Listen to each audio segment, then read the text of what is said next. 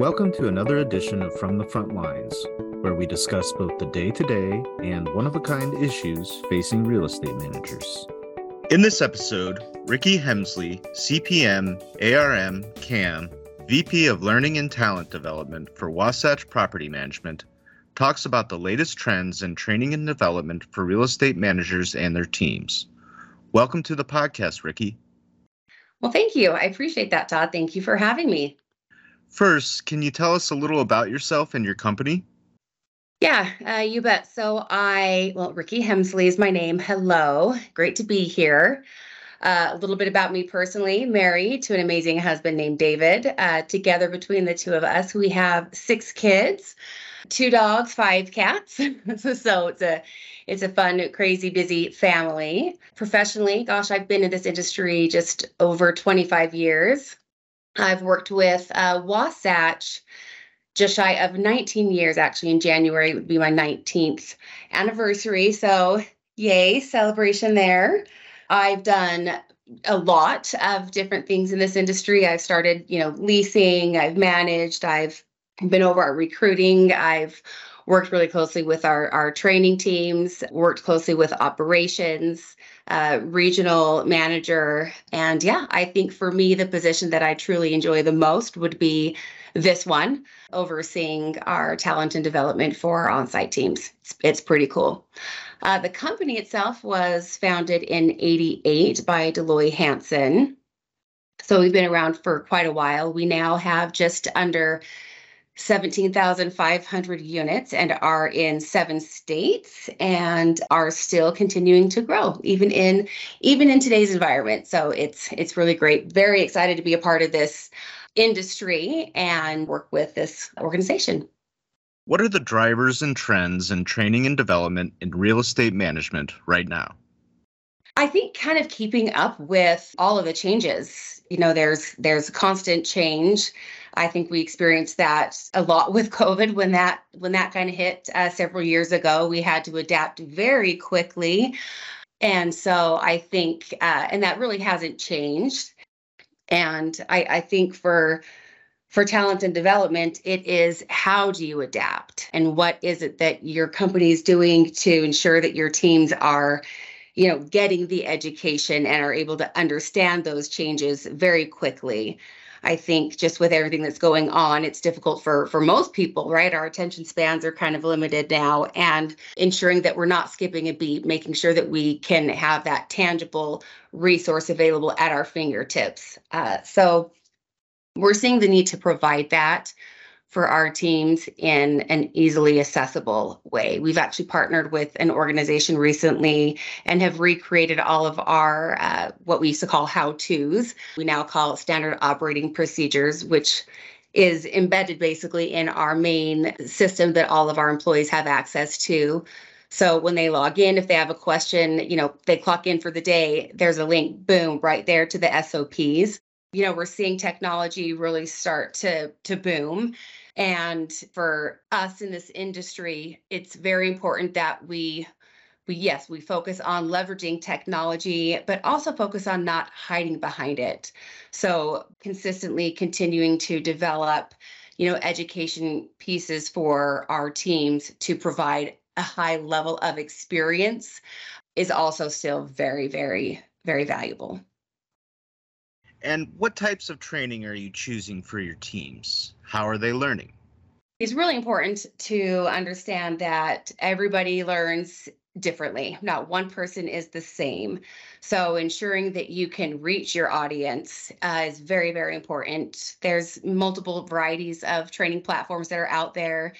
Um, we're using one now, Microsoft Teams. There's Zoom, there's webinars, there's recorded video trainings that are out there over the past few years, people kind of got used to doing the more online trainings. I've recently seen that more people are now wanting to gravitate towards those in person trainings. I have felt recently, for me personally, with our organization, that you know trend now is more of those intimate type one-on-one trainings, um, where it's more of a conversation, where the other person that we're working with feels that they have a platform that they can share their voice. It's more comfortable And it's more of like a we're learning together versus I am telling you what to do and here's how you have to do it. It's these are what our um, fundamentals are. This here's what our you know outcome we, we, are hoping our outcome is. How do you feel you can help us get there? And then work through that together in a conversation. I feel that has definitely been a big trend that i've seen a lot of great success on recently. What role is training and development playing in recruiting and retaining good employees with all the staffing challenges of the past couple years lots of staffing challenges in the past couple of years. It's really good to know that we're we're kind of our head is getting out of water more. It's it's it's a good feeling, um, but it's not over. Staffing is always has always been a challenge, and it always will be a challenge. I think it's very important that you know you do your best as an organization to hire right. Recruiting and training really go hand in glove. It's you can't hire somebody for a certain position you know, and expect them to do it well if they, during the interview, let's say it's a, a, leasing position and they're supposed to uh, talk and have conversations with people every day. But during an interview, if they can't even have a conversation with you, right, they wouldn't learn on, they wouldn't learn how to lease. So hiring people with the, the, the right competencies for the position that, that you're looking to fill is very important. Um, and I think continuing to have communication with the HR team, let them know what education programs are you developing and what uh, career paths are you offering for employees that you bring on board? As you mentioned, change comes so quickly in real estate management, and change often requires training solutions to bring teams up to speed. But how do you make sure those teams are always sticking to bedrock best practices like being good fiduciaries and following policies? Oh, very great, very great question. I think uh, it's very important to remember the purpose, the reason why you're here. You know, why are we doing what we're doing? Why was the why was the company that you're working for created? What are the core fundamentals? And then really sticking true to those.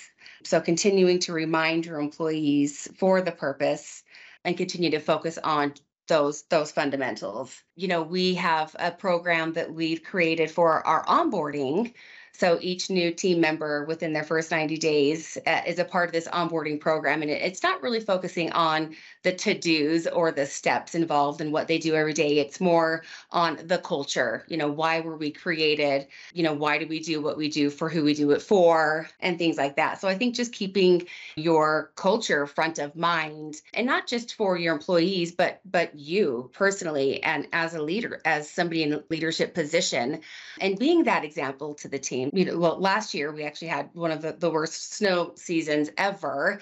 And, you know, who would have thought in a company like this that the president of an organization, our president, Janae Jarvis, would be out there shoveling snow at our communities? So I think that right there is a really good example of culture and leading by example. Now, how do you determine the success of a training initiative, especially when the value isn't easily quantifiable? Or should you always be able to determine an actual ROI? Uh, very great question.